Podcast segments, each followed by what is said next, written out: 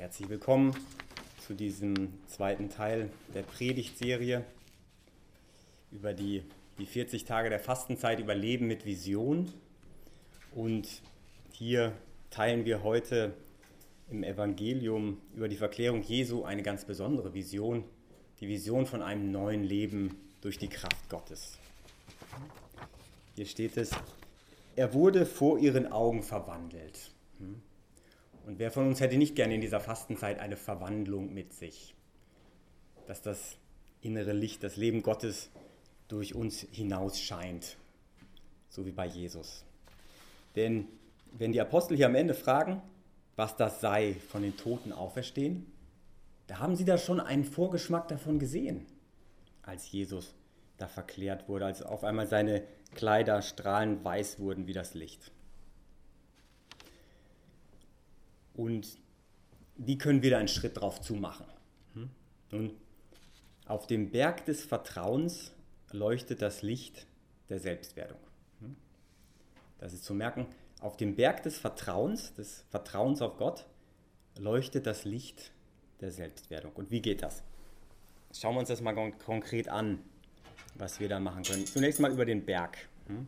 Denn den Berg hatten wir ja auch schon gesehen in der Lesung aus Genesis, wo Abraham auf den Berg steigt. Der steigt auch auf einen Berg, muss viel Vertrauen haben. Und was wir hier nicht gelesen haben, ist erstmal, wie Abraham geschickt wird, um seinen Sohn zu opfern, wie er dann losgeht. Und dann steht dort, und am dritten Tag sah er den Ort von ferne. Und da müsst ihr euch vorstellen, der geht jetzt noch drei Tage dahin, ja, sagt, diesen meinen Sohn, den Gott mir versprochen hat, mein einziges Kind, den soll ich da oben opfern, dem soll ich da oben das Leben nehmen. So ein Vertrauen hat er. Und auch Jesus brauchte Vertrauen, denn diese Verklärung, das findet schon statt nach der ersten Ankündigung des Leidens. Er wusste schon, was kommen wird, wie sie ihn kreuzigen würden. Er wusste schon von seinem großen Leiden, das er wartete, von seinem Scheitern. Und doch geht er weiter. Und da auf diesem Berg, da geht er hinauf und Schritt für Schritt ist das ein Schritt zu auf dieses Vertrauen. Und dann da oben, da wird er dann mehr er selbst, er der Sohn Gottes. Deswegen steht hier, seine Kleider wurden, wurden strahlend weiß, so weiß, wie sie auf Erden kein Bleicher machen kann.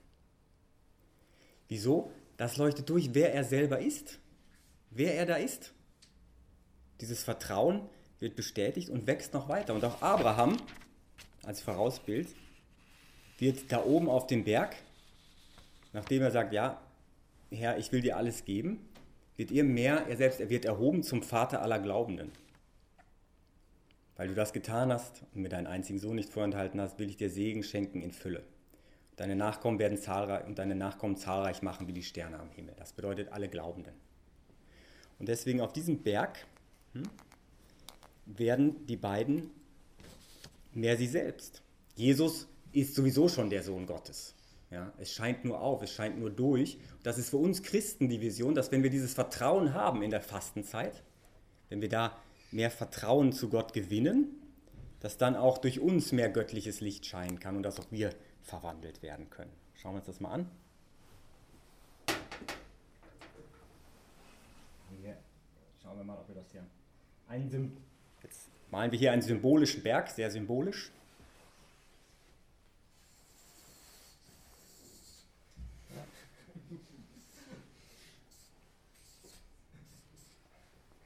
oben auf dem Berg. Machen wir hier so ein, hier so ein Plateau. da steht er drauf. Ja. Nun, wie, wo passiert das? Zunächst mal, wenn wir Ja sagen, dass Gott uns geschaffen hat, Gott will die Existenz. Ja? Gott will, dass du da bist. Machen, kürzen wir es einfach ab. Ja? Existenz, nur zu merken dass du da bist. Jedes Mal, wenn du dein Herz schlagen hörst, wenn, wenn du einfach jetzt hier mal deine Finger hier so aufs Handgelenk legst und deinen Puls fühlst, jedes Mal, wenn das schlägt, dann sagt Gott Ja zu dir. Ja, ja, ja. Der will, dass du da bist. Hm? Der hat dich lieb. Der hält dich am Leben. Gott mag dich. Echt. Und er mag auch deine Gaben. Das, was er dir gegeben hat. Einfach das G. Machen wir einfach ein symbolisches G dahin. Deine Gaben, so wie du bist, dein Temperament. Mit allen Höhen und Tiefen, auch wenn du nicht so bist wie jemand anders oder so, wie du gerne wärst. Hm? Er sagt Ja zu dir und er wünscht sich nur, dass du Ja sagst. Denn er braucht dich als Ton in seiner Symphonie. Die ganze Welt ist wie eine große Symphonie und du bist da ein Ton. Jetzt stellt euch vor, so ein kleiner Ton in der Symphonie sagt, oh, ich bin viel zu klein, ich gehe einfach. Oder lässt einfach den Kopf hängen und dann ist die Note auf einmal andersherum. Hm? Dann haben wir eine andere Note. Und wenn das jetzt viele Tone in dieser Symphonie machen, dann hängt das völlig schief. Und deswegen möchte Gott, dass du Ja sagst zu dem Ton, der du bist. Damit es in der Symphonie dieser Welt richtig klingt. Und das bedeutet auch Ja zu sagen zu deiner Schwäche. Nicht, dass man einfach schwach bleiben sollte, aber einfach das mal anzunehmen. Ja, ich habe meine Grenzen und ich sage Ja dazu. Auch das passt in dieser Symphonie. Nicht jede Note kann ein Notenschlüssel sein, aber jede Note ist ein Schlüssel. Nicht jede Note kann ein Notenschlüssel sein, aber jede Note ist ein Schlüssel zum, zur Schönheit der Symphonie, zum, zur Schönheit des Ganzen.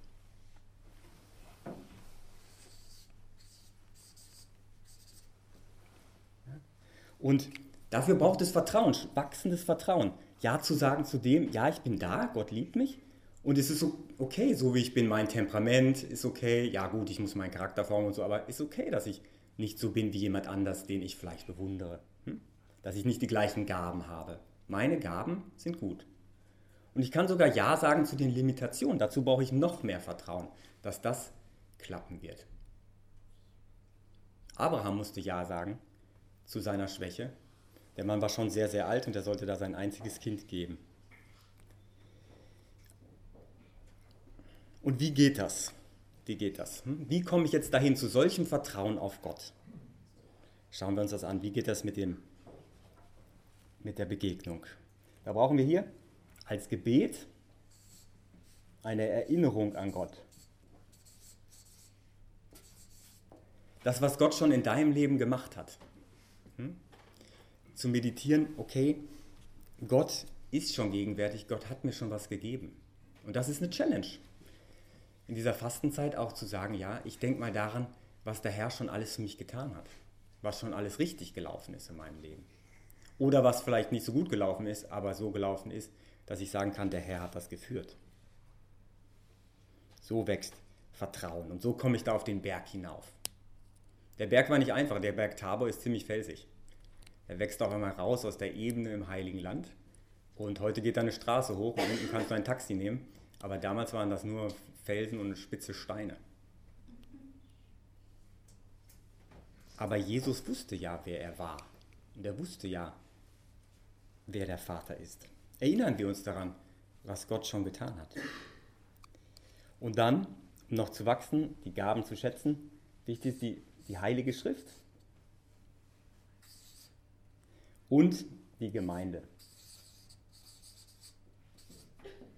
Symbolische Darstellung, Abkürzung von Gemeinde. Um eben dich selbst zu erfahren und deine Gaben, dafür ist auch die Gemeinde da, die dir sagen kann, ja, du wirst gebraucht. Du bist ein Ton in unserer Symphonie, in unserer Strophe, die wir hier spielen, in dieser Gemeinde zur Ehre Gottes. Und durch die Heilige Schrift kannst du erfahren, dass die Leute nicht alle perfekt waren. Abraham war viel zu alt. Hm? Petrus war viel zu aufbrausend. Hm? Alle diese großartigen Menschen in der Bibel hatten ihre Limitationen, hatten ihre Schwächen. Aber sie haben trotzdem Ja gesagt zu Gott, haben sich zur Verfügung gestellt. Und wie es auch in dem Buch heißt, das wir hier in der Gemeinde lesen, in diesen 40 Tagen, wie komme ich über solche Krisen hinweg, über die Zweifel, wenn das Vertrauen knapp wird? Gottes Wesen suchen vor dem eigenen Feeling, vor den, vor den Gaben Gottes erst sein Wesen suchen, dass er ewig ist, dass er gut ist, dass er allwissend ist. Gottes Wesen. Hm?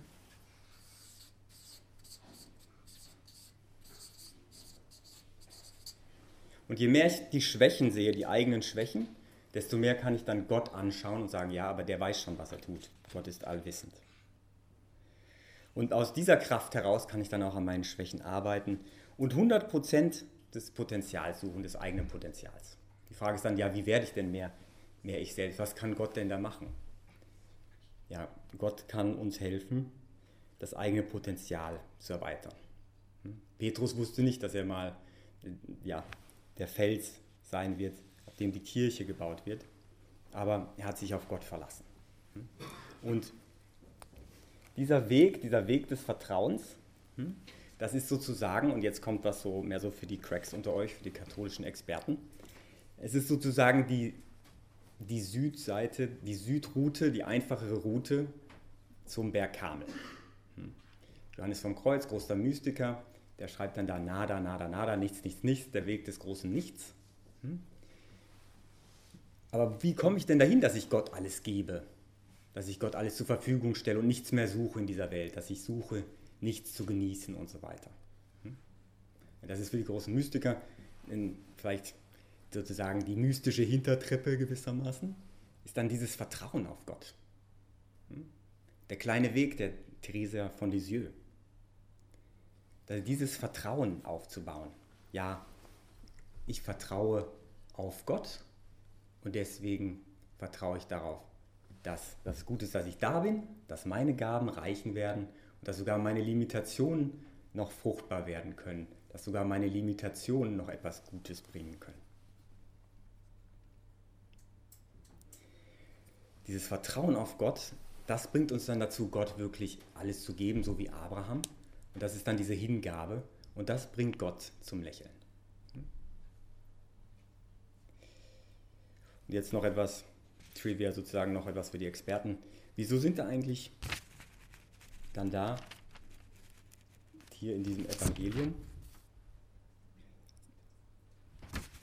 die Worte, die jene, das heißt von den drei Hütten, hm?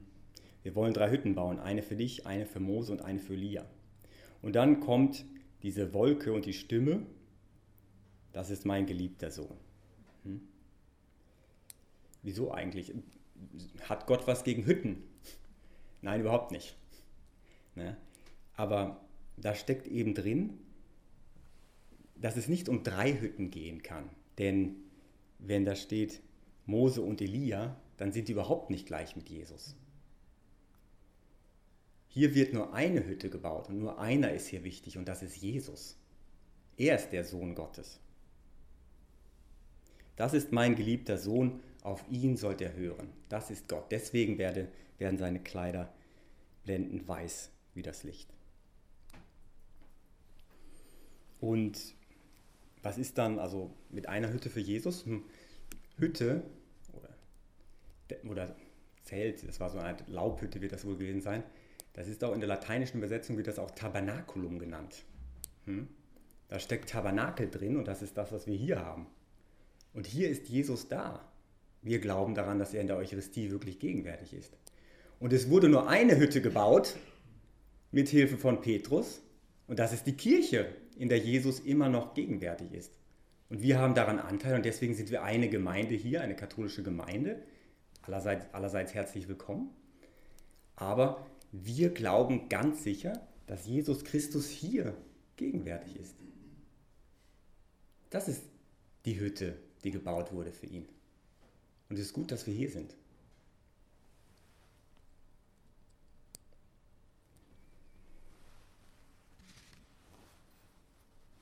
Dreimal steht der Himmel offen in der Bibel oder im Evangelium. Ja? Einmal als Jesus getauft wird am Anfang seiner Mission, hier in der Mitte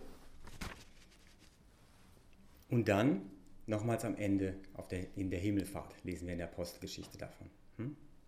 Und die beiden Männer, die bei der Himmelfahrt dabei sind, so habe ich gelernt, als ich jetzt in Chicago zu Gast war, meinte eine Dame, die in der, der Bibelkommission des Vatikans tätig ist, also die muss es wissen, das bezieht sich darauf, dass da wieder Mose und Elia da sind. Denn die tauchen hier auf, um Jesus Kraft zu geben, hm, um das Vertrauen zu stärken.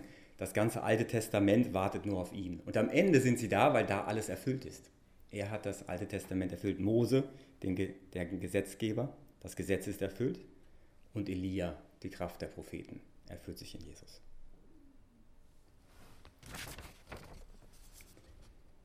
Und damit sind wir wieder beim Anfang. Hm? Gott erfüllt seine Geschichte und Gott erfüllt sie auch mit uns.